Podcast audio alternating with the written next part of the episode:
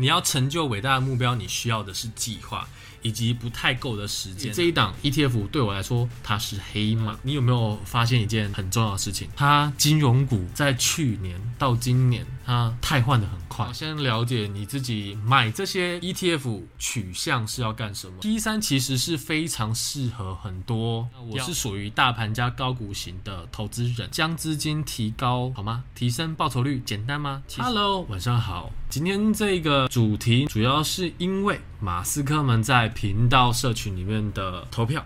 我有帮大家做了一件事情，这边开始了我们另外一个 bonus。最近在 PPT 上面，大家都一直在讲说，我们到退休的时候要存到多少钱？一千万，一千万这个东西对我们来说到底有多困难？想要借由这些图表来跟大家分享，它是一件很困难的事情，但你只要努力的去执行，都不会太难。虽然绩效过去是参考，过去绩效如果不好了，我们应该也不会想要看它嘛。我很喜欢一个平台叫 Good info 对我来说是一个做功课非常好用的一个网站。知道我的频道的受众呢，平均是在三十岁到五十岁这个区间。那在这边呢，我有去帮大家整理零零七一三元大台湾高息低波成立至今的殖利率，还有它的成交价的平均最低最高。它是二零一七年成立的，所以就只有近五年的资料。从这边看呢，它的现金殖利率最低是在四点九。九六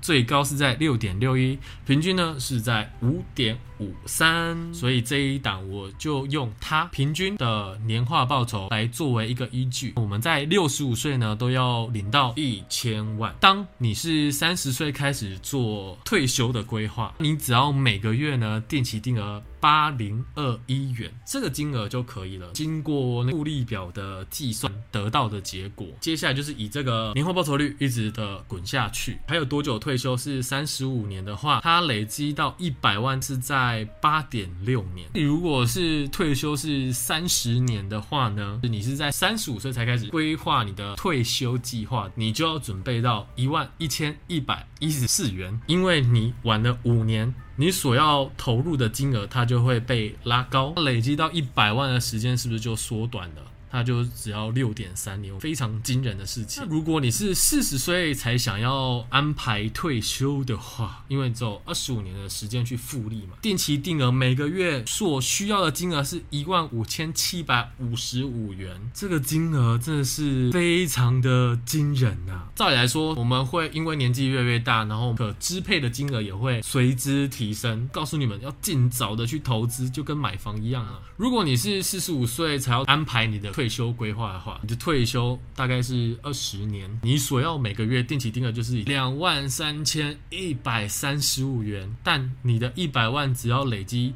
三点六年就可以达到。现在要提升薪资非常的困难，虽然明年我们的基本工资要调整了，但是通膨感觉还是会微微的上升呢。OK，这以上是我稍微帮大家试算一下，就是跑了聪明主妇的生活投资学，它可以去帮你算。出你的复利状态。如果你如果要提早规划退休啊，你越早提早的话越好，因为你每个月定期定额所需要提拨出来的金额是会比较少的，也比较舒服的。因为如果当你一个月你要提拨到两万三千多块，这个钱。其实是蛮有压力的啦。Maybe 有些人成家立业，然后有些人生小孩。那像我们频道会员有生小孩的，那每个月能够提拨的金额可能就是六千八千。然后这边想要说的是，你要成就伟大的目标，你需要的是计划以及不太够的时间。这边有去帮大家整理跑出来的数据呢，有三千的、六千的、九千的、一万二的、一万五的。但这个地方是没有含息的哦。如果你能够提早的去把你定期定额的金额拉高的话，成效也会越来越大。其实我们要持续投入，它真的非常的困难。我是属于大盘加高股型的投资人，将资金提高好吗？提升报酬率简单吗？其实不简单。但我每一年对自己的最低的要求就是五趴。我投了资金呢、我每一年其实都不一定，有时候可能是我的储蓄险到期，或者是我领到了奖金，这对我来说不是我可以去控制的。投入的资金其实是浮动的，但我其实对自己的要求最低是一年能够存到二十五到三十万，去提升自己的收入也是一个不错的方式啦。是希望不要用体力活去换这些资金。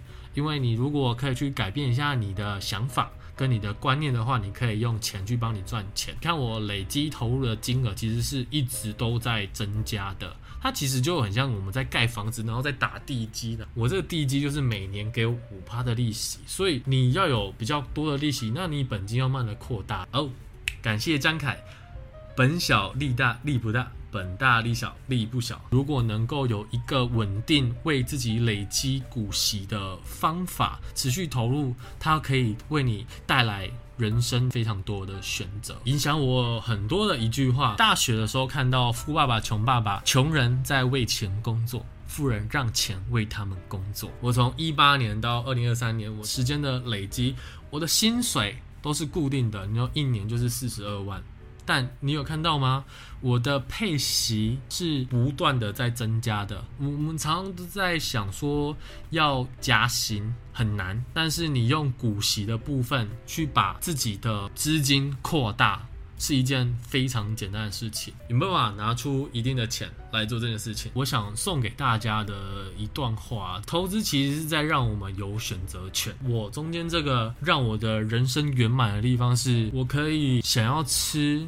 想要去实践我的梦想，那个时候我有底气，我可以去选择。我不知道大家有没有过过没有钱的生活，是你你可能连温饱都不行。我花了十年多的时间去扭转我的人生，可以让我持续的累积的一个资产。希望把这段话送给你们，将我们体力所赚来的薪水变成资产。而资产所产生的股息，你可以把它当成你提升生活品质的来源，也可以作为你知识投投资的筹码。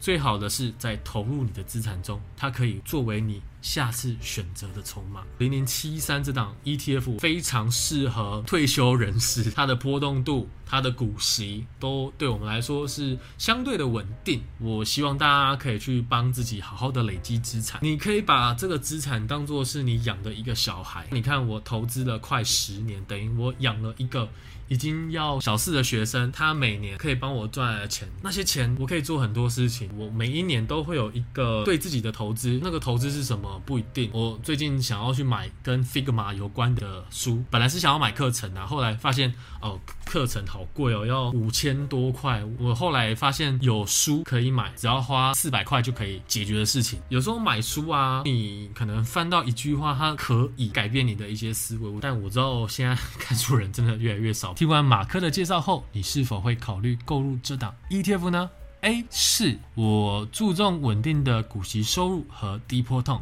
并愿意承担略高的手续费。B 是喜欢季配息，相信分散产业可以降低风险，不关心手续费用。C 不确定，我需要了解一下追踪误差的情况下，以及资金的绩效表现，再来做决定。D 其他的想法，欢迎大家在影片的留言下面留言，让我知道。还是要感谢我们的马斯克们，因为有你们，让我有很多的动力可以去做到非常多的事情。爱你们！